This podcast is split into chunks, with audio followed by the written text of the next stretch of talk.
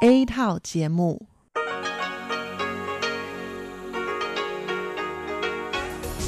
Đây là Đài Phát thanh Quốc tế Đài Loan RTI.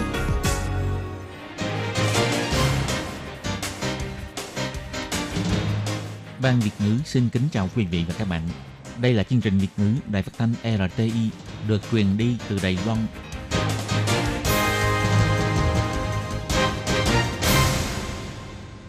Thúy Anh xin kính chào quý vị và các bạn. Chào mừng các bạn cùng đến với chương trình phát thanh của Ban Việt ngữ Đài Phát thanh Quốc tế Đài Loan RTI ngày hôm nay. Kính thưa quý vị và các bạn, hôm nay là thứ Sáu, ngày 30 tháng 10 năm 2020, tức nhằm ngày 14 tháng 9 năm canh tí. Chương trình hôm nay gồm các nội dung chính như sau. Mở đầu sẽ là phần tin tức thời sự Đài Loan, kế đến là bài chuyên đề, chuyên mục tiếng Hòa cho mỗi ngày, chuyên mục nhịp sống Đài Loan và cuối cùng sẽ khép lại với chuyên mục nhìn ra thế giới. Để mở đầu chương trình, Thúy Anh xin được gửi đến quý vị và các bạn phần tin tức thời sự Đài Loan ngày hôm nay. Mời các bạn cùng lắng nghe phần tin tóm lược. Tấn công khủng bố tại Pháp chính là tấn công vào giá trị chung. Bộ Ngoại giao Đài Loan bày tỏ lên án mạnh mẽ. Tổng thống tham dự lễ khai mạc hội trợ du lịch quốc tế Đài Bắc, trợ cấp du lịch mang lại lợi nhuận 63,5 tỷ đài tệ. Gửi lời thăm hỏi đến gia quyến của sĩ quan không quân tử nạn, Bộ trưởng Nghiêm Đức Phát nói sẽ thay mới máy bay huấn luyện F-5 tại căn cứ Đài Đông trong vòng 3 năm. Cha mẹ của sinh viên quốc tế bị giết hại tại Đài Nam sẽ được nhập cảnh theo hình thức bong bóng ngoại giao. Lễ cưới tập thể của lục quân lần đầu tiên có cặp đôi đồng tính tham dự. Nghệ sĩ Barbara Streisand khen ngợi thành quả phòng dịch của Đài Loan rằng bà Thái Anh Văn có năng lực lãnh đạo thực sự. Và sau đây mời các bạn cùng lắng nghe nội dung chi tiết của bản tin ngày hôm nay. Vừa qua, tại Pháp đã xảy ra nhiều vụ tấn công khủng bố. Sáng ngày 30 tháng 10, Bộ trưởng Bộ Ngoại giao của Đài Loan, ông Ngô Chiêu Nhiếp, đã gọi điện thoại cho người đại diện Pháp tại Đài Loan là ông Jean-François Casabon Massanev, thay mặt Tổng thống Thái Anh Văn gửi lời chia buồn đến người dân nước Pháp và gia đình của những người bị hại. Đồng thời đại diện cho chính phủ và người dân Đài Loan bày tỏ lên án đối với những hành động tấn công khủng bố và chủ nghĩa tôn giáo cực đoan. Ông Ngô Chiêu Nhiếp nhấn mạnh, trong thời khắc khó khăn như hiện tại, Đài Loan sẽ đoàn kết một lòng với chính phủ và người dân của Pháp. Bộ Ngoại giao bày tỏ, Pháp và Đài Loan cùng chia sẻ giá trị nhân quyền, dân chủ và tự do tôn giáo. Tấn công khủng bố tại Pháp chính là tấn công vào giá trị chung. Xã hội dân chủ nên tôn trọng các tôn giáo tín ngưỡng khác nhau, đồng thời dùng đối thoại để giải quyết những ý kiến bất đồng về tôn giáo tín ngưỡng. Trên cơ sở giá trị nhân quyền, Bộ Ngoại giao lên án mạnh mẽ những sự kiện tấn công khủng bố và chủ nghĩa cực đoan tại Pháp trong thời gian vừa qua. Vấn đề tự do tôn giáo vẫn luôn là một đề tài được các nước có cùng chung lý tưởng quan tâm mật thiết. Ngày 29 tháng 10, Ngoại trưởng Mỹ ông Mike Pompeo đang trong chuyến viếng thăm Indonesia cũng đã phát biểu bày tỏ phê phán những hành động chèn ép của Trung Quốc đối với những người theo tôn giáo, tạo ra sự uy hiếp to lớn đối với tự do tôn giáo. Ngoài ra trong những hoạt động gần đây như hội nghị tổng kết tư vấn quản lý nhà nước dân chủ tại khu vực Liên Ấn Độ Dương Thái Bình Dương giữa Mỹ và Đài Loan, chính phủ Đài Loan đều nhấn mạnh rằng xúc tiến tự do tôn giáo là giá trị cốt lõi quan trọng của Đài Loan. Người phát ngôn của Bộ Ngoại giao bà Âu Giang An nói.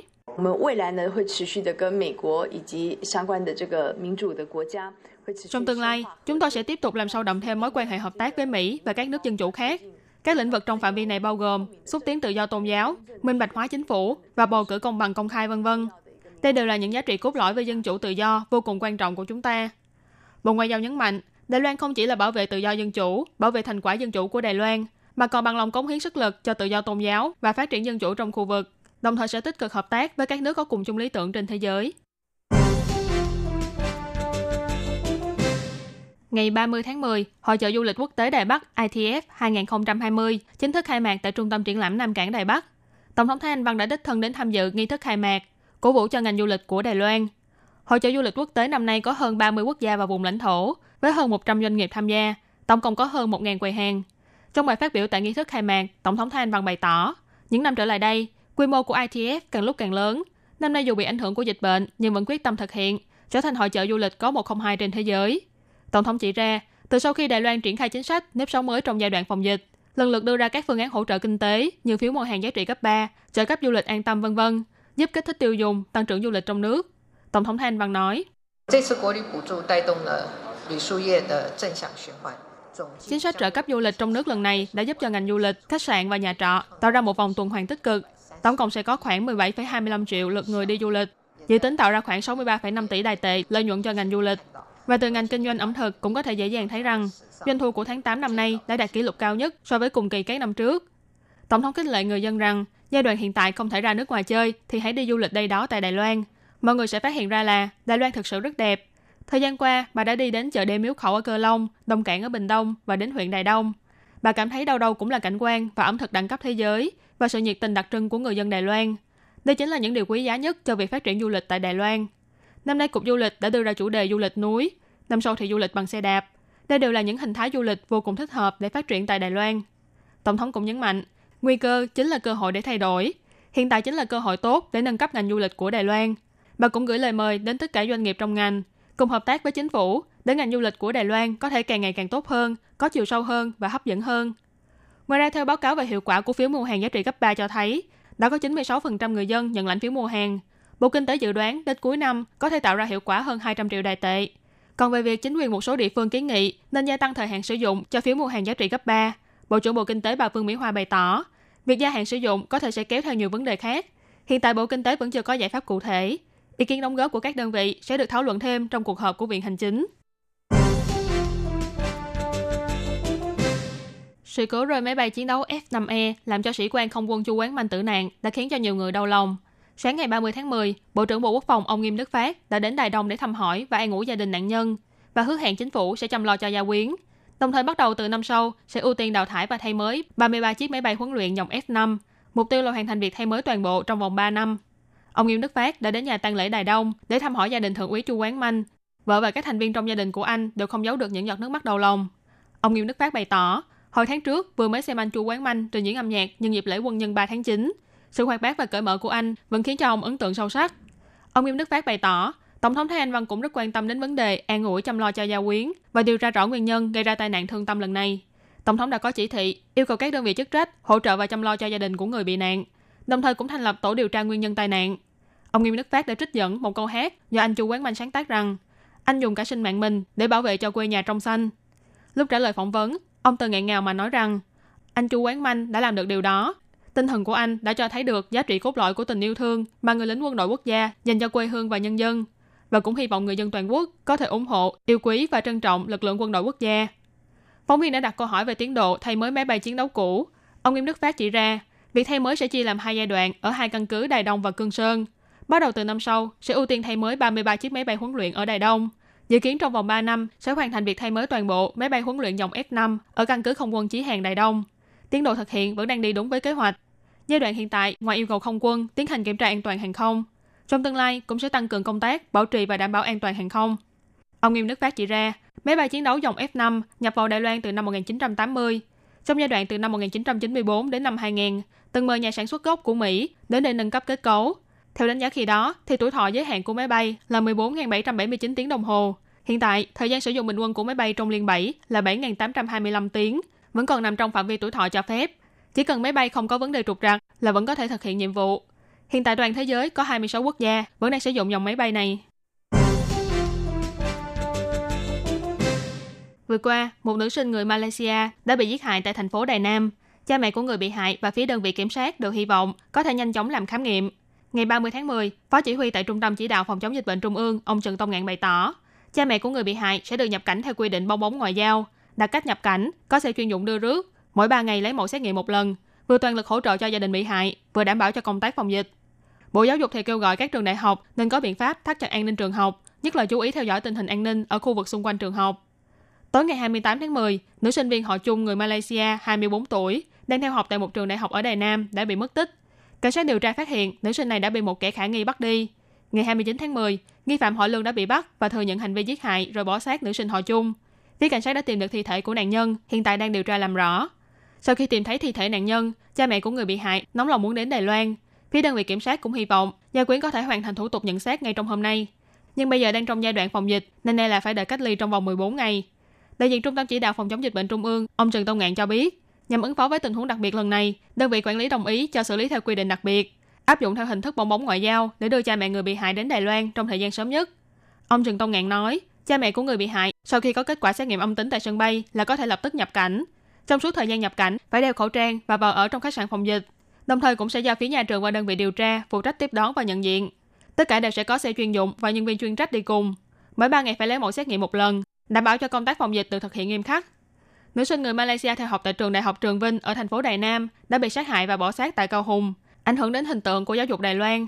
Thứ trưởng Bộ Giáo dục ông Lưu Mạnh Kỳ cho biết, mặc dù đây chỉ là một sự kiện đơn nhất, nhưng vẫn phải ghi nhớ bài học lần này, kêu gọi các trường đại học nên thắt chặt công tác bảo vệ an ninh trường học, nhất là khu vực xung quanh trường học. Thị trưởng thành phố Đài Nam ông Huỳnh Vĩ Triết bày tỏ, sự việc lần này nhờ có camera theo dõi nên cảnh sát đã bắt được hung thủ trong thời gian sớm nhất. Ông tin rằng như vậy cũng đã phần nào giúp ngăn chặn những kẻ có mưu đồ xấu, đồng thời bày tỏ khẳng định đối với sự vất vả của các nhân viên cảnh sát. Ông Huỳnh Vĩ Triết cũng nhấn mạnh sẽ yêu cầu các đơn vị cảnh sát tăng cường tuần tra tại khu vực trường học, ký túc xá và khu vực có nhiều học sinh thuê nhà trọ, đồng thời gia tăng thiết bị chiếu sáng và giám sát để đảm bảo an toàn cho học sinh sinh viên và người dân trong khu vực. Hy vọng sự ra đi của nữ sinh người Malaysia này sẽ là sự kiện an ninh trường học cuối cùng và cũng hy vọng vụ án này sẽ là một bài học và kinh nghiệm quý báu cho tất cả mọi người. Thị trưởng thành phố Cao Hùng ông Trần Kỳ Mại trả lời phỏng vấn cho biết, ông cũng sẽ yêu cầu các đơn vị tăng cường kiểm kê trang thiết bị giám sát tại khu vực công cộng và những nơi đường tối, nhất là tăng cường tuần tra tại khu vực gần trường học, đảm bảo an toàn cho khu vực. Đội xe phân khối lớn của hiến binh đi trước dẫn đường, phía sau là 188 cặp đôi trong trang phục quân nhân và váy cưới. Ai nấy đều vui cười hạnh phúc. Người chủ trì hôn lễ này chính là tư lệnh lục quân Trần Bảo Dư, quân lệnh như núi không được kể lời. Tuy nhiên điểm sáng nổi bật của lễ cưới tập thể này chính là hai cặp đôi đồng tính nữ. Trên tay cầm lá cờ cầu vồng, hai cặp đôi tham gia hôn lễ với nhiều cảm xúc lẫn lộn. Chị Mạnh Dậu Mai nói, cảm ơn đã chọn em, em sẽ luôn yêu quý, ủng hộ và trở thành hậu thuẫn vững chắc cho bà xã. Và em cũng rất tự hào vì bà xã mình là một quân nhân. Còn sĩ quan Vương Dực thì bày tỏ, hôm nay cha mẹ tôi cũng có đến tham dự, họ đã phải sắp xếp nhiều việc để đến đây. Tôi tin rằng những ánh mắt mà họ phải chịu đựng chắc chắn còn nhiều hơn chúng tôi rất nhiều. Cảm ơn họ. Vương Nhật vừa nói vừa nghẹn ngào, niềm vui của người sĩ quan lục quân khó mà dùng lời để kể hết được. Ngoài ra còn có cặp đôi của công binh Trần Oánh Tuyên cũng tràn ngập hạnh phúc trong lễ cưới tập thể này. Trần Oánh Tuyên nói, vợ tôi vẫn luôn ủng hộ cho tôi, bởi vì con đường đi lính và con đường đồng tính giống nhau, đều không dễ dàng gì. Cho nên trong tương lai, tôi cũng sẽ cố gắng để bảo vệ quốc gia, bảo vệ cho cô ấy. Trước đó, phía quân đội quốc gia cũng đã công khai ảnh cưới của các cặp đôi. Nay trước sự chứng kiến của những người anh em trong quân đội này, họ chính thức về chung một nhà. Đây sẽ là thời khắc hạnh phúc mà suốt đời họ không quên. Ngày 24 tháng 10 vừa qua, nghệ sĩ nổi tiếng người Mỹ Barbara Streisand đã có bài đăng trên tài khoản Twitter của mình khen ngợi thành quả phòng dịch thành công của Đài Loan, đồng thời bày tỏ nữ tổng thống Đài Loan Thái Anh Văn đã cho thấy năng lực lãnh đạo thực sự là như thế nào. Vào hồi tháng 4, bà Barbara Streisand cũng đã từng công khai khen ngợi Đài Loan trong vấn đề phòng dịch. Khi đó bà đã viết rằng, Đài Loan có hơn 20 triệu người, nhưng chỉ có 6 người tử vong, khoảng 350 ca nhiễm bệnh. Biện pháp cách ly nghiêm ngặt, người dân vẫn đi làm như bình thường. Ngày 24 tháng 10, bà Streisand lần nữa nhắc đến Đài Loan trên Twitter của mình rằng, Đài Loan, dân số của nước này gần 24 triệu người, nhưng chỉ có 7 ca tử vong do COVID-19. Đây chính là năng lực lãnh đạo thực sự trông như thế nào, từ một ví dụ của vị nữ tổng thống tuyệt vời Đài Loan Thái Anh Văn. Khoảng 15 phút sau, bà Streisand lại đăng thêm một dòng tweet và đăng kèm với một bài báo hồi tháng 4 rằng còn nữa, trong bài viết hồi tháng 4 này chỉ ra, bà Thái Anh Văn rất vui từ chia sẻ kinh nghiệm phòng dịch của Đài Loan với thế giới. Ông Trump có vui lòng chấp nhận những kiến nghị của vị nữ tổng thống này. Bài viết vừa đăng lên là đã nhanh chóng thu hút nhiều cư dân mạng vào bình luận. Có người bày tỏ họ đã làm rất tốt, hoặc cho biết con gái tôi đã sống ở Đài Loan 3 năm, ai nấy đều đeo khẩu trang đàng hoàng, che kính mũi và cầm. Ngoài ra còn theo dõi sát sao hành tung của những người bị nhiễm. Một người dùng mạng khác bày tỏ, hoàn toàn đồng ý, đây là cách chính xác để ứng phó với dịch bệnh, chúng ta vốn dĩ có thể làm tốt hơn. Một người khác thì cho rằng Đài Loan có thể phòng dịch thành công là nhờ người Đài Loan không tin tưởng vào Trung Quốc và Tổ chức Y tế Thế giới WHO. Các bạn thân mến, vừa rồi là bản tin tức thời sự Đài Loan ngày hôm nay do Thúy Anh biên tập và thực hiện. Cảm ơn sự chú ý lắng nghe của quý vị và các bạn. Thân ái chào tạm biệt và hẹn gặp lại. Quý vị và các bạn thính giả thân mến, chương trình phát thanh tiếng Việt của Đài Phát thanh Quốc tế Đài Loan RTI được truyền thanh 3 buổi tại Việt Nam, mỗi buổi phát một tiếng đồng hồ. Buổi phát chính vào lúc 6 giờ đến 7 giờ tối hàng ngày giờ Việt Nam qua tần số SW 9425 kHz với sóng dài 31 m. Buổi phát lại lần thứ nhất vào hôm sau 9 giờ tới 10 giờ tối qua tần số SW 9625 kHz với sóng dài 31 m Buổi phát lại lần hai vào sáng hôm sau, lúc 6 giờ tới 7 giờ qua tần số SW 9745 kHz với sóng dài 25 m. Ngoài ra tại Đài Loan, ở khu vực Giang Nghĩa, Vân Lâm và Đài Nam có thể đón nghe chương trình của Ban Việt ngữ qua tần số AM 1422 kHz vào lúc 8 giờ tới 9 giờ tối mỗi thứ ba hàng tuần. Sau đây xin mời quý vị và các bạn tiếp tục đón nghe nội dung chương trình hôm nay.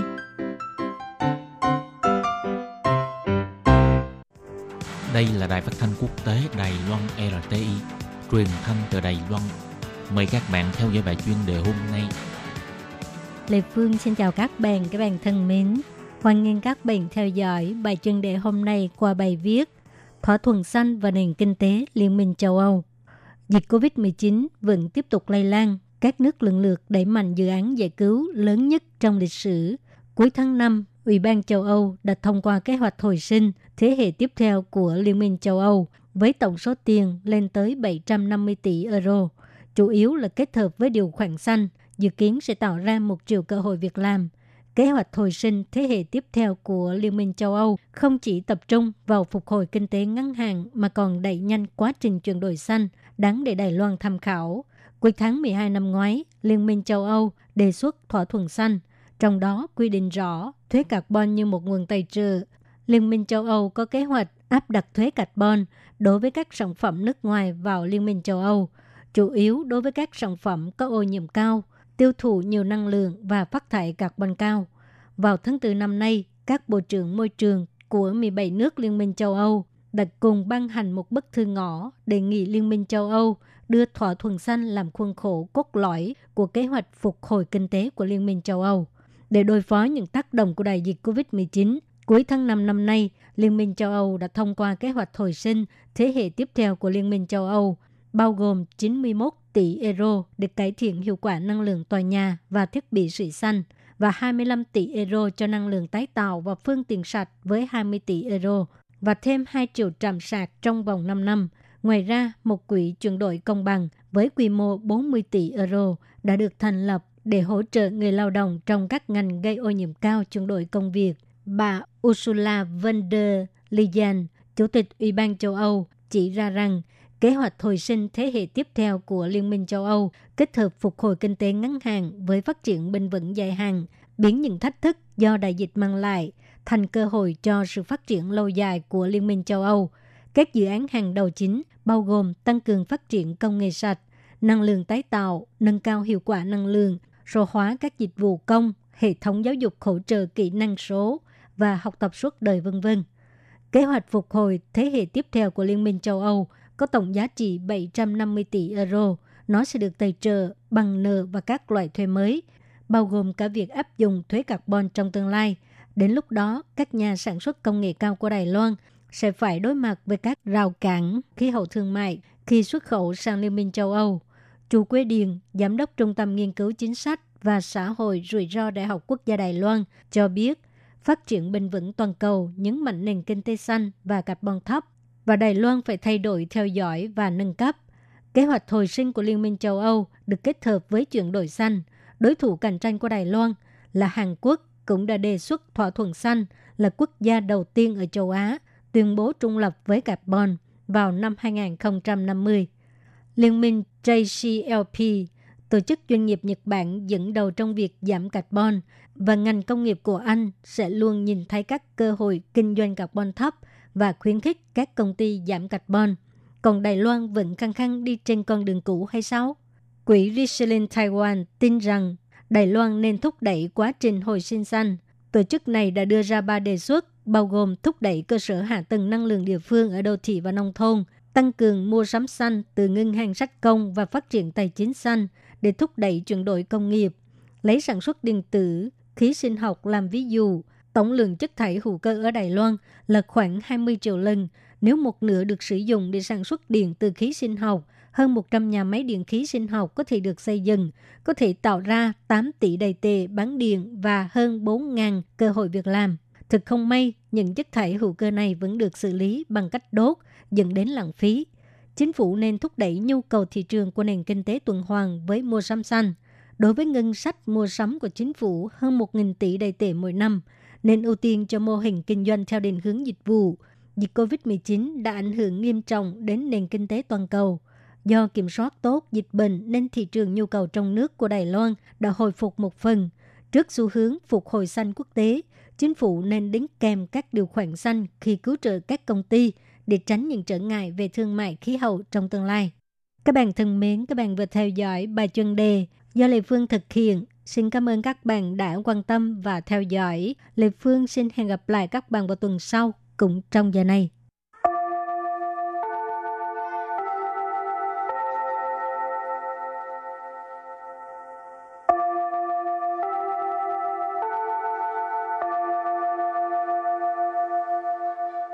Xin mời quý vị và các bạn đến với chuyên mục Tiếng Hoa cho mỗi ngày do Lệ Phương và Thúy Anh cùng thực hiện.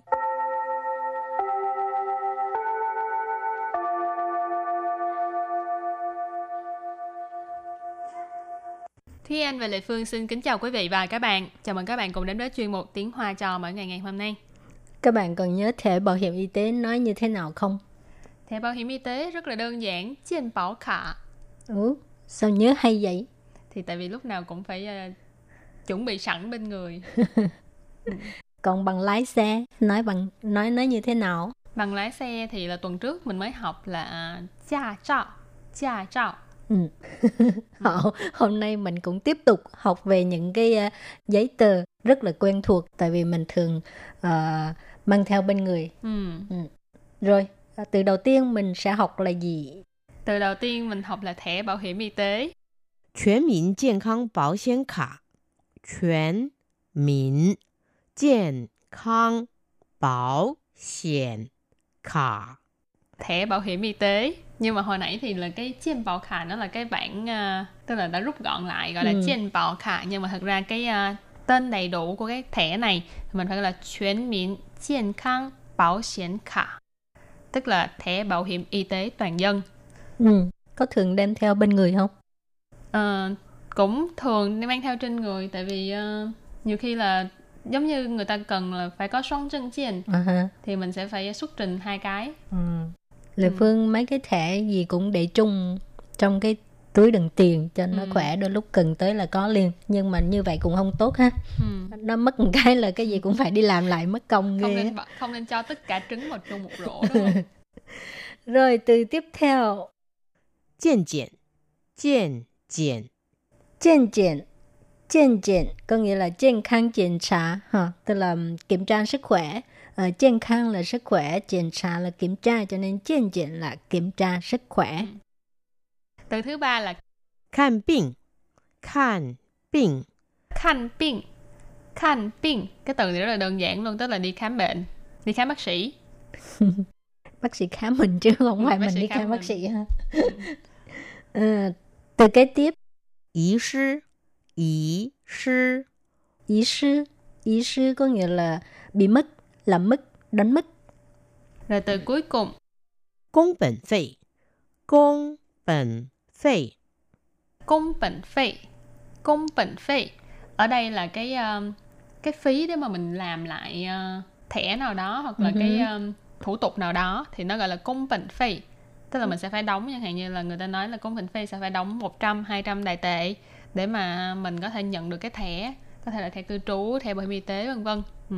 ừ nói chung là cái tiền để mà mình làm lại cái thẻ rồi thì à, sau khi làm quen với à, những từ vựng này mình bước sang cái à, à, không phải là mẫu đối thoại nữa mà những cái câu ngắn ngắn mà Ừ. cũng có dài dài có ngắn có dài ha Ừ. Câu đầu tiên ấy thì là à, nói về cái à, công dụng của健保卡. 不论是看病还是健检，都可以使用全民健康保险卡。 不论是看病还是健检，都可以使用全民健康保险卡。 Câu này có nghĩa là à, bất kể hoặc là bất luận là à, xem bệnh hay là đi kiểm tra sức khỏe đều có thể sử dụng thẻ bảo hiểm y tế toàn dân. Ở đây bú luận là từ Hán Việt là bất luận. Nhưng mà thường là mình khẩu ngữ thì mình có thể nói là bất kể. Bú luận sư là bất kể là khám bệnh hay là khám bệnh, hải sư hay là健检kiểm tra sức khỏe,都可以 là đều có thể, sử dụng là sử dụng,全民健康保险卡nãy mình có học đó là thẻ bảo hiểm y tế toàn dân. ừ. rồi sau đây là những câu mà mình phải cần lưu ý khi mình sử Ừ. dụng cái à, thẻ bảo hiểm y tế ha Ừ, những cái câu này thật sự là ở đằng sau thẻ bảo hiểm y tế của mình là nó viết như vậy luôn ấy. ừ. Ừ, nhưng mà cái này là bản rút gọn. Đơn giản hơn rất là nhiều. Ừ. 请妥为保管，请妥为保管，现本人使用，现本人使用， Xin thuộc với bảo quản, xin bản nhân sử dụng. Có nghĩa là à, xin vui lòng giữ gìn cẩn thận. Xin bản nhân sử dụng tức là chỉ à, chỉ có chủ của cái thẻ này mới được sử dụng ha. Xin là uh, xin sư là giới hạn hạn chế uh, bình rệnh có nghĩa là mình đó ừ. bản thân mình ha. sử dụng là sử dụng À, cái vế đầu tiên chưa giải thích. Xin thủ về bảo quản tức là phải à, xin mời giữ gìn cẩn thận. Thùa tức là thùa tăng, à, là ừ. à, chính xác, đúng đắn, thỏa đáng. À, tùy theo cái ngữ cảnh mình dịch như thế nào. Bảo quản tức là à, giữ gìn, quản lý cũng được. Ha. Nói chung là cái thẻ bảo hiểm y tế là mình không thể nào mà mượn cho người ta mang đi uh, khám bệnh được. Tức là thẻ đó chỉ có mình được sử dụng thôi mà mình cũng không được dùng thẻ của người khác nên các bạn nhớ là không được mượn thẻ bảo hiểm y tế của mình cho người khác tại vì cái thẻ này có thể là được xem như là một trong hai cái uh, thẻ quan trọng để mà làm các ừ. thủ tục cho nên rất là nguy hiểm nếu như mà người ta mạo danh của bạn để mà làm một cái việc gì đó phi pháp khi mà bị phát hiện mình cho người khác mượn á, cũng sẽ bị phạt đó ừ. cho nên là không chỉ bảo hiểm, theo bảo hiểm y tế mà tất cả các chứng từ khác của cá nhân bạn đều không được uh, tùy ý cho người khác mượn ừ. rồi câu kế tiếp 就医时，请携带健保卡。未贴照片者，需携带身份证明文件。就医时，请携带健保卡。未贴照片者，需携带身份。证明文件。就医时请携带健保卡，未贴照片者需携带身份证明文件. Câu này có nghĩa là à, khi mà mình đi khám bệnh thì mình phải à, mang theo thẻ bảo hiểm y tế. Rồi những thẻ mà không có không có dán ảnh thì cần phải mang theo một cái uh, giấy tờ chứng minh khác để mà chứng minh cái thân phận của mình. Ừ. Chiêu y là đi khám bệnh, sử là khi làm một cái việc gì đó. Cho nên chiêu y sử là khi mà mình đi khám bệnh. 请 ở đây là xin mời, xin hãy. Ở đây là nhắc nhở. Xí tại là mang theo. Chiên bảo khả là thẻ bảo hiểm y tế. Wei thiết trao phiền trở. Trở ở đây là người. Người này là như thế nào?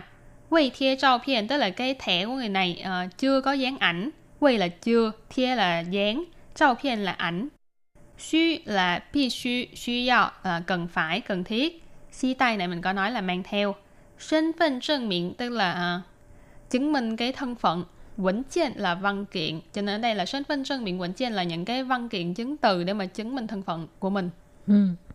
rồi câu cuối cùng 卡片遗失或毁损时，请至中央健康保险局申请补发，并缴交工本费。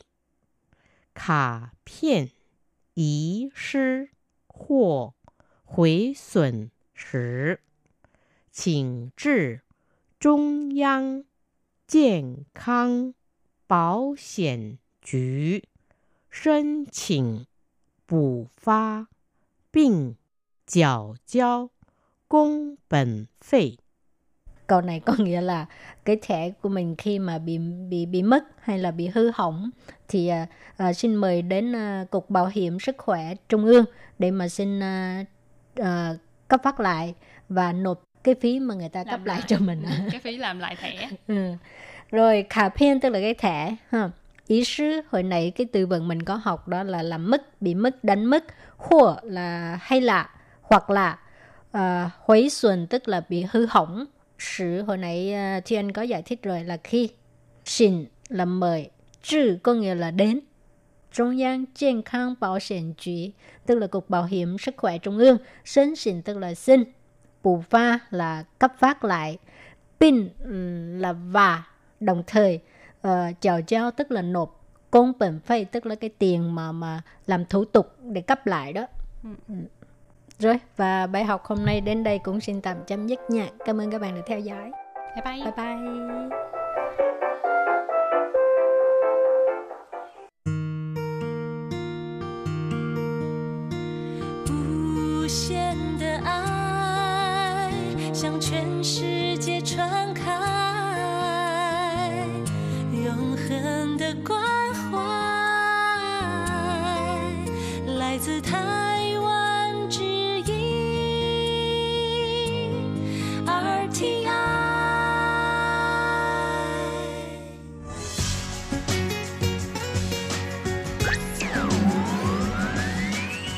Quý vị đang đón nghe chương trình Việt ngữ Đài RTI truyền thanh từ Đài Loan.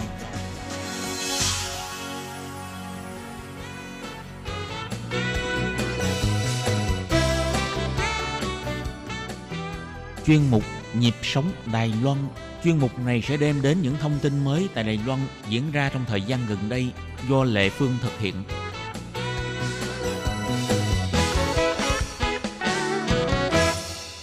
Bạn thân mến, trong chương mục nhịp sống Đài Loan hôm nay, Lê Phương sẽ mời Hỷ Yến là một cô gái đến từ Việt Nam. Thì uh, Hỷ Yến lấy chồng Đài Loan sang đây và cũng đã sinh sống tại đây 23 năm rồi. Thì uh, trong cái thời gian đến Đài Loan, uh, Yến cũng gặp rất là nhiều khó khăn nhưng mà uh, cái ý chí vươn lên, cái tinh thần học hỏi của Yến thì không vì vậy mà uh, nhục chí. Cho nên Hỷ Yến là uh, đã học từ ờ, cấp 1 cho đến uh, thạc sĩ. Thì trong cái chặng đường học tập như thế này á không phải là không có gặp khó khăn nha các bạn. Cũng uh, gặp phải sự phản đối của gia đình nhưng mà uh, với một cái tinh thần ham học hỏi với một cái ý chí vươn lên thì uh, Hỷ Yến bây giờ là đã hoàn thành cái uh, chương trình thạc sĩ của mình. Thì đó là một cô gái như thế nào? Bây giờ chúng ta lập tức làm quen nhé.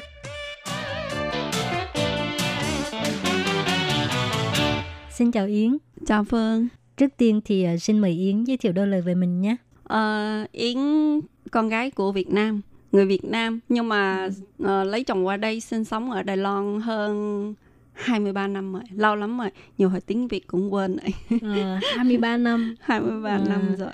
Thì uh, bây giờ cuộc sống rất là hạnh phúc đúng không?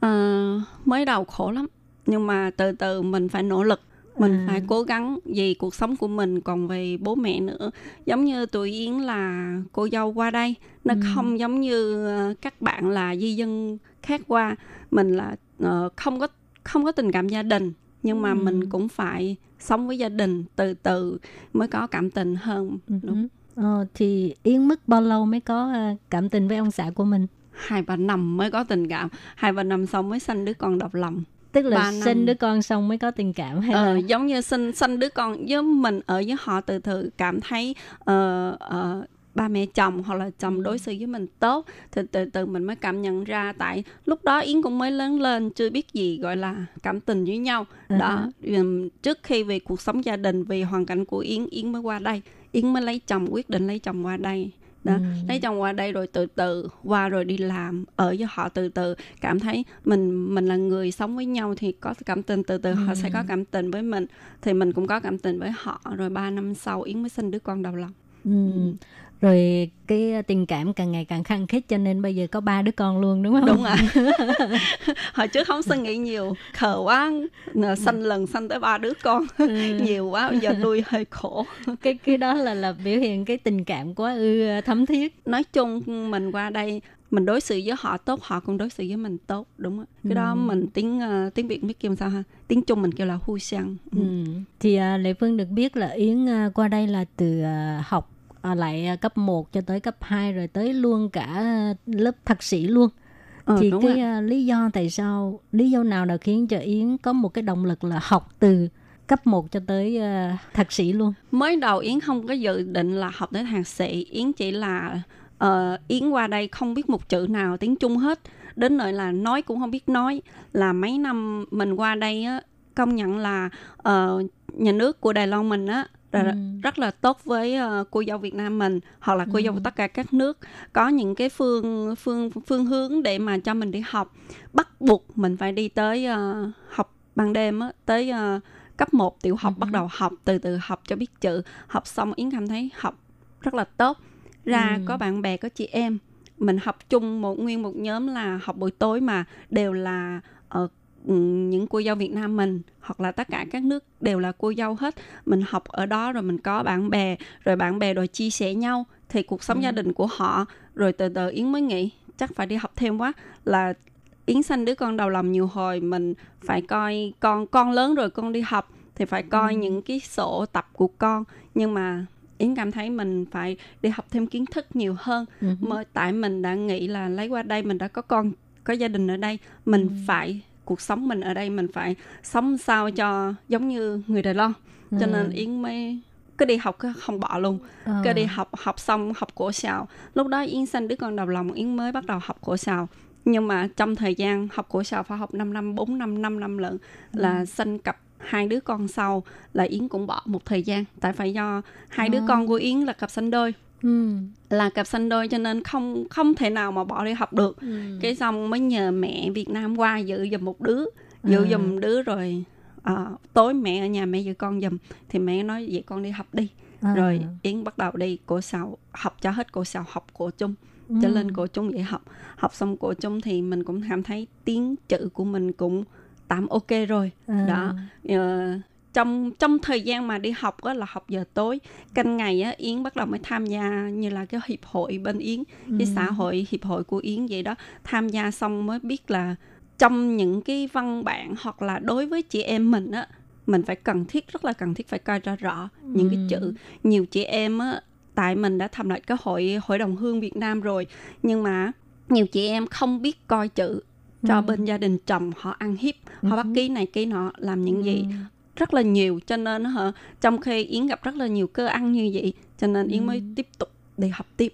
Rồi trong khi mà mình đã làm hội rồi á mình đi ra mình gặp các sếp hoặc là các người ở ngoài mình đi giao lưu giao tiếp với họ mình cảm thấy mình học lực quá kém không được.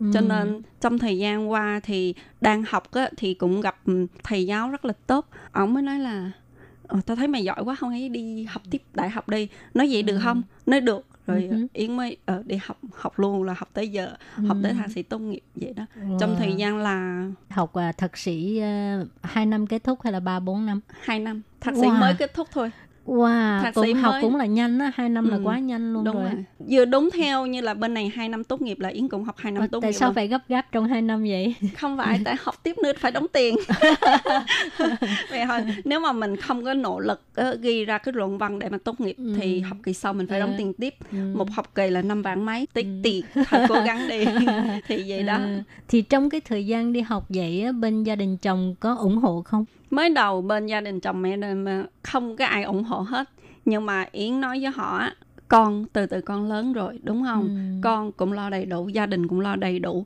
nhưng mà Ừ. yến muốn học là thuộc về của yến ấy yến nói á, bây giờ ra giao tiếp xã hội đồ không có một cái bằng lực cũng không được nếu mà Ừ. ở nhà nhìn những cái sổ sách của gia đình á, thì cũng không có được nhưng mà Ừ. ba mẹ chồng cũng cản không cho đi thường Ừ. thường là là họ không có ủng hộ mình đi học nhiều Ừ. sợ mình hơn chồng Hơn hay là ta. Ừ, hơn người hơn. ta có một cái nữa ở nhà sống với bên chị chồng hoặc là em chồng thì một gia đình sống chung nhiều hồi mình cũng cảm thấy họ không có không có công bằng không Ừ. có công bằng được giống như ở ví dụ gia gia đình có cái gì cũng nói là mình là người ờ, nước ngoài không biết chữ không biết gì không biết Ừ. luật bên này Ừ. có cái gì đi nữa cũng nói cho chị chồng hoặc là em chồng nghe vậy đó Ừ. mình cảm thấy rất là không công giống bằng như người ngoài vậy À, giống như người ngoài vậy yến mới phát tự nghĩ trong lòng nói với chị em mình á, trong hội á mình đi học mình không phải là một người mình ngu mình không biết mình do hoàn cảnh mình mới lấy qua đây không phải Ừ. là mình không có đi học được ừ, ừ. do hoàn cảnh gia đình bên Việt Nam mình mình khó khăn mình mới không có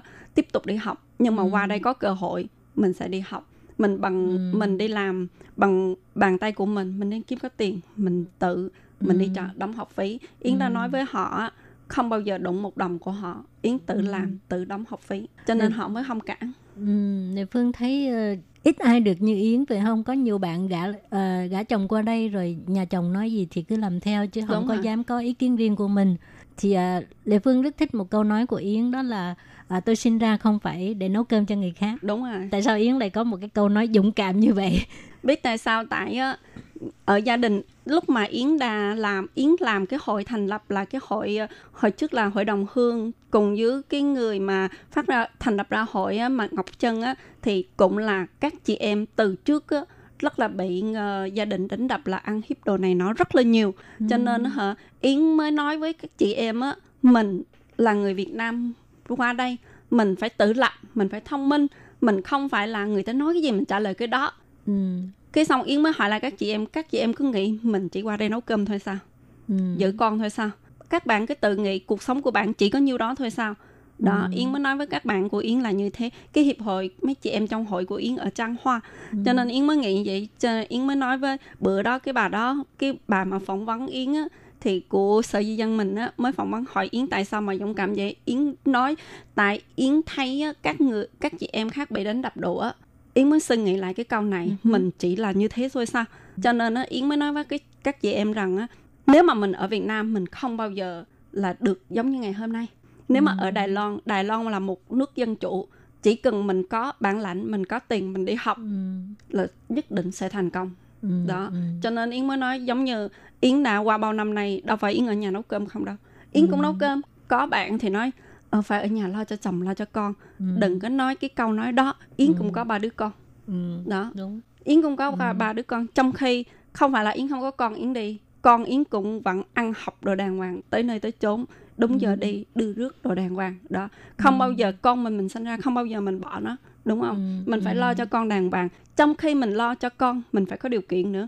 Ừ. mình làm mẹ mình phải có điều kiện mình phải có điều kiện kiếm tiền mình phải ra ngoài xã hội giao tiếp có những đứa con giống như các chị em sinh các chị em qua hoặc là ờ, có cũng ly dị đồ con Ừ. rất là khinh thường mẹ Ừ. Ừ. Tại vì mẹ cái gì cũng không biết. đúng rồi cái nhóm của yến á các chị em rất là nỗ lực tại Ừ. thấy yến đi yến sẽ dắt các chị em đi theo đó Ừ cho nên hiện tại Ừ. tráng hoa nói chung tráng hoa giống như yến vậy học từ từ cấp 1 lên á là có 5 người luôn 5 người thạc sĩ tốt nghiệp Oh, Cũng là wow. Yến dắt vô Cũng là học. công lao của Yến. Yến nhắc vô học để mà để nói uh, giống như ông thầy của Yến ông chỉ nói là uh, Yến qua đi rồi học tiền học phí sẽ bớt cho một nửa. Yến nói với ông không nếu mà tuy mà dắt 5 người đi ông phải cũng phải bớt 5 người dắt 4 người ông cũng bớt Ừ. 4 người đó cho nên hiện tại là có bốn chị em học thạc sĩ tốt nghiệp nhưng mà Ừ. học phí chỉ có một nửa thôi Ờ. Ờ, nếu mà tới cái em mới vừa vào á thì sau này bây giờ yến tốt nghiệp rồi ông thầy ông, mới nói là này mới vào mày đừng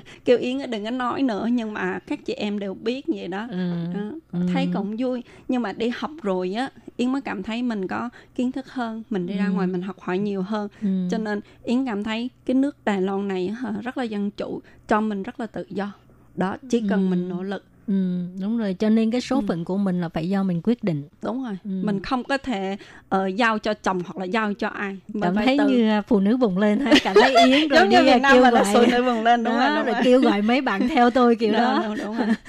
bữa nào mời à, yến dẫn à, năm chị em đó tới à, trả lời phỏng vấn luôn được không? Được mà. Được được. Thì à, cái hiệp hội à, của yến hiện giờ có bao nhiêu người hiệp hội của yến á, thì ờ, mỗi năm đóng học phí một đóng hội phí một lần.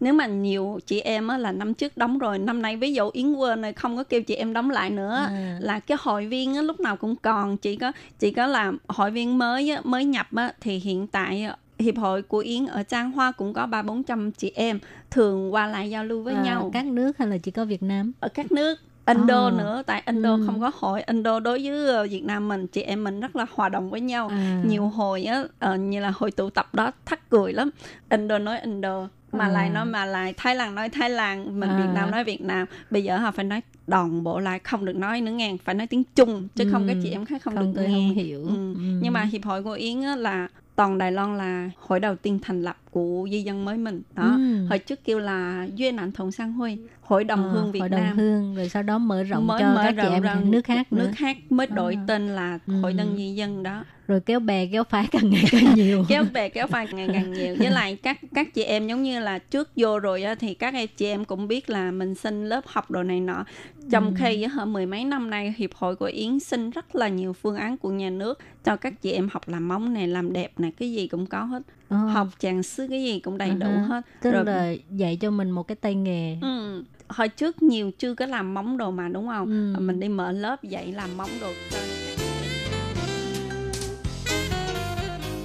các bạn ơi các bạn có cảm thấy rất là khâm phục Thị Yến không nào còn Lệ Phương thì à, thực sự rất là ngưỡng mộ bạn Yến mà các bạn ơi ờ, đáng tiếc là cái ờ, thời lượng của chương trình có hạn, cho nên buổi trò chuyện giữa Lệ Phương với Hỷ Yến xin tạm chấm dứt ngang đây. Tuần sau các bạn nhớ tiếp tục đón nghe nha. Cảm ơn các bạn rất nhiều. thank you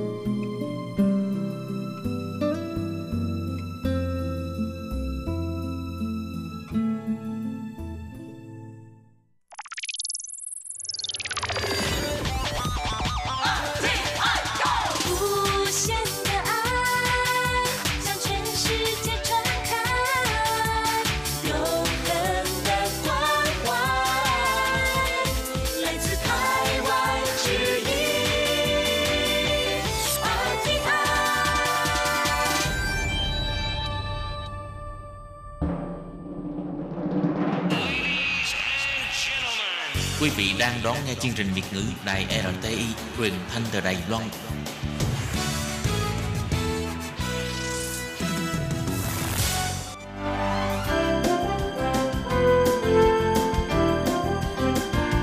Xin mời quý vị và các bạn đến với chuyên mục Nhìn ra thế giới. Chuyên mục này gồm những nội dung liên quan đến quốc tế,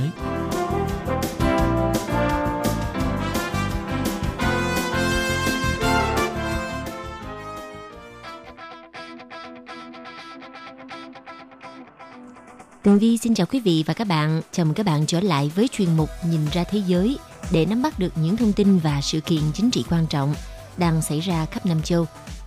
Các bạn thân mến, nội dung của chuyên mục ngày hôm nay bao gồm những thông tin như sau. Hai ứng cử viên tổng thống Mỹ đang tăng cường vận động nước rút tại các bang chiến địa. Bầu cử Mỹ năm 2020 đạt kỷ lục hơn 61 triệu cử tri đi bỏ phiếu sớm.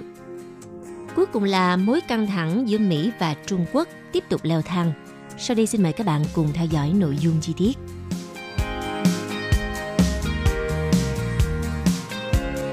Thưa quý vị, trong bối cảnh chỉ còn 4 ngày nữa là tới ngày bầu cử Tổng thống Mỹ ngày 3 tháng 11, hai ứng cử viên Tổng thống Mỹ hiện đang vô cùng nỗ lực vận động tranh cử nước rút tại các bang chiến địa nhằm tìm kiếm sự ủng hộ của những cử tri còn do dự, không biết sẽ bỏ phiếu cho ai. Vào hôm 27 tháng 10 theo giờ địa phương Mỹ, cựu phó tổng thống Joe Biden đã đến vận động tại bang Georgia, nơi chưa một ứng cử viên tổng thống nào bên phía đảng Dân Chủ giành chiến thắng kể từ năm 1992. Điều đáng chú ý là ông Joe Biden có hai chặng dừng chân tại Georgia trong cùng một ngày. Bang Georgia được xem là cứ địa của đảng Cộng Hòa và Tổng thống Donald Trump đã dễ dàng kiểm soát trong cuộc bầu cử hồi năm 2016. Phát biểu trước những người ủng hộ tại thành phố Warm Springs, ứng cử viên Tổng thống của đảng Dân Chủ Joe Biden nêu rõ, những chia rẽ trong đất nước chúng ta ngày càng rộng hơn, sự tức giận và nghi kỵ ngày càng gia tăng, các vết thương của chúng ta ngày càng sâu. Và nhiều người tự hỏi liệu chúng ta đã đi quá xa, liệu chúng ta đã vượt qua điểm mà không thể quay trở lại? Liệu trái tim của dân tộc này đã hóa đá? Tôi không nghĩ như vậy. Tôi hiểu đất nước này và người dân Mỹ. Tôi biết chúng ta có thể đoàn kết và hàn gắn đất nước này. Trong tuần này thì ông Biden đã đến vận động tại bang Iowa, nơi ông Donald Trump bỏ xa đối thủ Hillary Clinton tới 10% số phiếu bầu trong cuộc bầu cử lần trước. Những ngày tới thì cựu phó tổng thống Joe Biden còn tới vận động tại bang Wisconsin, Michigan và Florida. Trong khi ứng cử viên phó tổng thống của ông Biden, thượng nghị sĩ Kamala Harris sẽ tới vận động tại Arizona và Texas. Đây là hai bang đảng Cộng hòa chưa từng thua cuộc trong các cuộc bầu cử cấp bang kể từ năm 1994 cho tới nay. Trong khi đó, thì Tổng thống Donald Trump đang tập trung những nỗ lực vào khu vực miền Trung Tây. Khu vực này bao gồm các bang Pennsylvania, Michigan và Wisconsin, nơi ông đã giành chiến thắng trong cuộc bầu cử hồi năm 2016.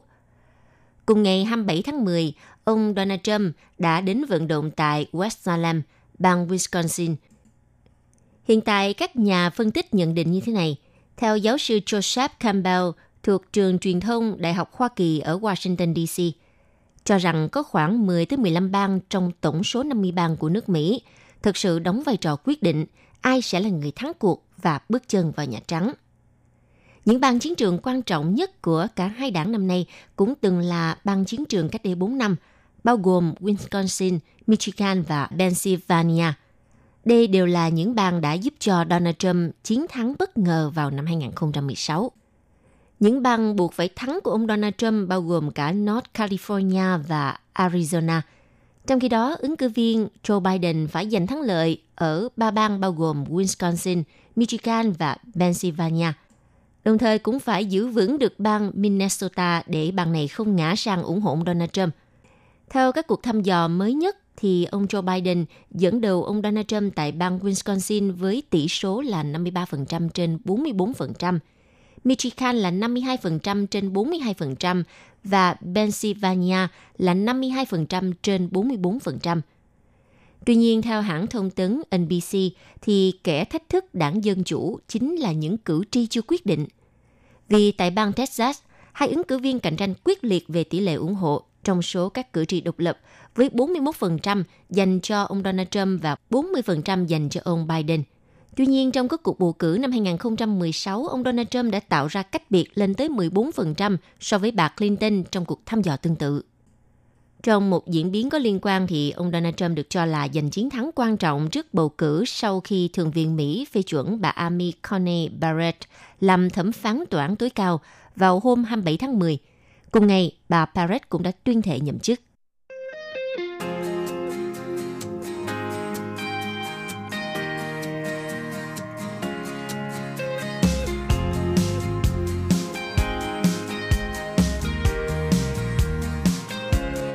Thưa các bạn, cuộc bầu cử tại Mỹ đang thu hút toàn thế giới quan tâm. Hơn 61 triệu cử tri cũng đã đi bỏ phiếu sớm trong cuộc bầu cử tổng thống năm 2020. Con số này đã vượt quá tổng số phiếu bầu sớm trong cuộc bầu cử năm 2016 với 47 triệu phiếu cử tri, vốn được coi là cao nhất trong lịch sử nước Mỹ. Theo hãng tin CNN hôm 26 tháng 10, dẫn số liệu của Edison Research và Catalyst cho thấy khoảng 61,3 triệu phiếu bầu cử sớm trong cuộc bầu cử tổng thống Mỹ năm 2020 đã được gửi tới các điểm bỏ phiếu. Và việc đảng Dân Chủ thúc đẩy các chính sách liên quan đến vấn đề bỏ phiếu qua đường bưu điện thời gian qua đã giúp tỷ lệ cử tri bầu cử theo hình thức này tăng lên đáng kể, nhất là đối với cử tri đăng ký theo đảng Dân Chủ và việc đi bỏ phiếu sớm là một dấu hiệu cho thấy mối quan tâm đến cuộc tranh cử giữa Tổng thống Mỹ Donald Trump và ứng viên đảng Dân Chủ Joe Biden, cũng như lo ngại về các điểm bỏ phiếu sẽ đông người trong lúc đại dịch COVID-19 đang hoành hành tại Mỹ. Theo đó, 33 bang đã có tổng số phiếu bầu sớm cao hơn con số phiếu bầu trong cuộc bầu cử tổng thống năm 2016. Có thể kể tới một vài cái tên nổi bật như Georgia, Iowa, Maine, Michigan, Minnesota, Nebraska, New Hampshire, Bắc California, Ohio, Pennsylvania, Texas và Wisconsin. Theo giáo sư Đại học Florida, ông Michael McDonald đứng sau dự án bầu cử Mỹ, thì à, cho biết ước tổng số cử tri đi bầu trong kỳ bầu cử năm nay sẽ vượt quá 150 triệu người, tương đương 65% các cử tri đủ điều kiện bỏ phiếu và đây sẽ là tỷ lệ cao nhất kể từ năm 1908. Trong khi đó, thì theo một cuộc khảo sát mới được công bố về tỷ lệ ủng hộ của cử tri trong cuộc tranh cử tổng thống Mỹ và thượng viện tại bang Georgia, các ứng cử viên của hai đảng Cộng hòa và Dân chủ đang bám đuổi nhau rất quyết liệt tại đây. Theo kết quả khảo sát của Atlanta Journal Constitution trong ờ, cuộc tranh cử tại bang Georgia – thì Tổng thống Donald Trump chỉ kém ứng cử viên Tổng thống của đảng Dân Chủ Joe Biden một điểm phần trăm là 46% so với 47% về tỷ lệ ủng hộ của những cử tri được hỏi. Một sự kiện diễn ra hôm 24 tháng 10, Tổng thống Donald Trump đã đi bỏ phiếu sớm ở Palm Beach, Florida và ông tổ chức các cuộc vận động ở ba bang khác, gồm Bắc California, Ohio và Wisconsin trước khi trở lại Nhà Trắng. Một ngày trước đó thì người đồng hành của ông là Phó Tổng thống Mike Pence cũng đã đi bỏ phiếu sớm tại Indianapolis, Indiana.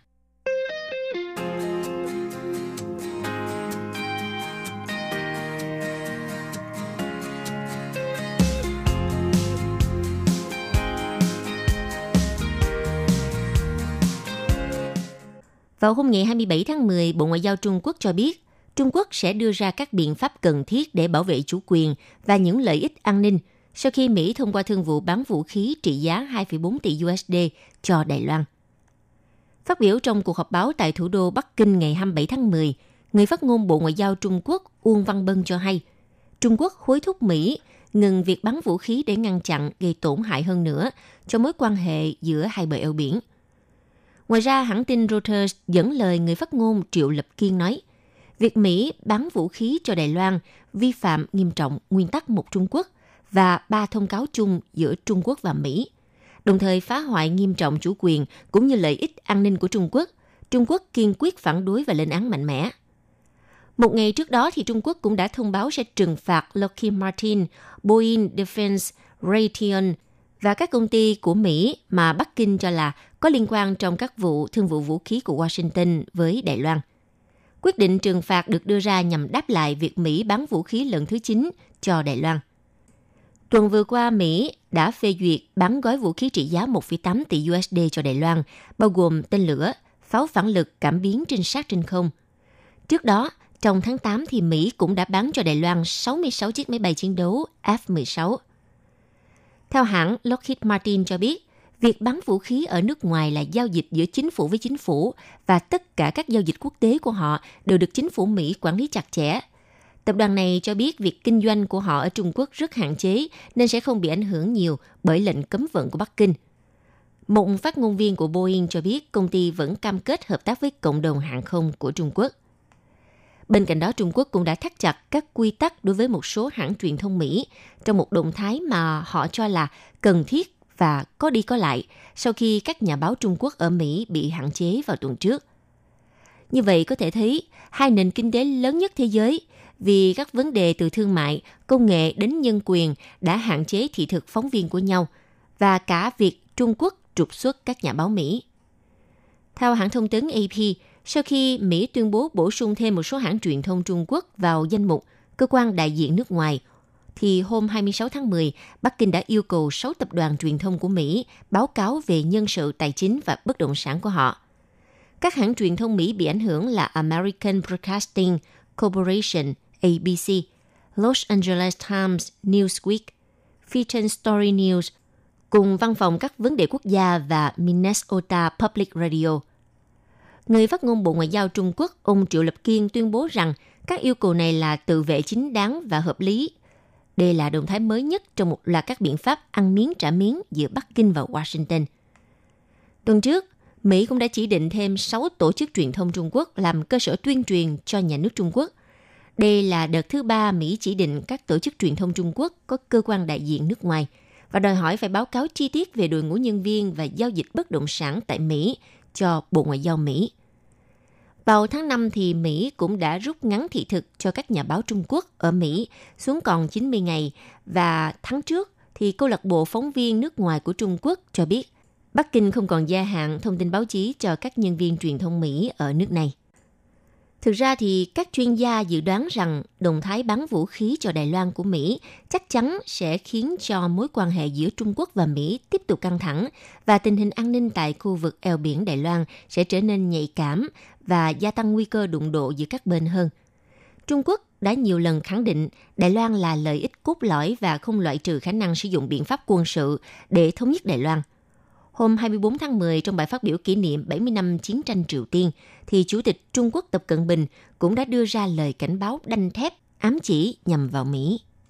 Theo thông tin từ Bộ Ngoại giao Đài Loan, hôm 26 tháng 10, Mỹ đã phê duyệt bán 100 hệ thống phòng thủ bờ biển Harpoon cùng 400 tên lửa chống hạm phóng từ mặt đất với tầm bắn 125 km cho Đài Loan. Hợp đồng trị giá 2,37 tỷ USD này còn bao gồm 4 tên lửa huấn luyện không kèm đầu nổ và động cơ, 411 thùng chứa, 100 xe vận chuyển và phóng đạn, 25 xe radar cùng thiết bị và các tài liệu khác. Ngoài ra, Mỹ cũng sẽ đảm nhận huấn luyện binh sĩ và hỗ trợ kỹ thuật sau khi bàn giao vũ khí cho Đài Loan.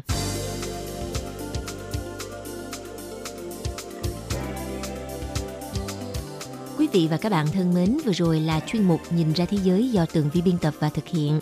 Xin cảm ơn sự chú ý theo dõi của các bạn. Hẹn gặp lại trong chuyên mục tuần sau cũng vào giờ này. Xin chào tạm biệt. Bye bye.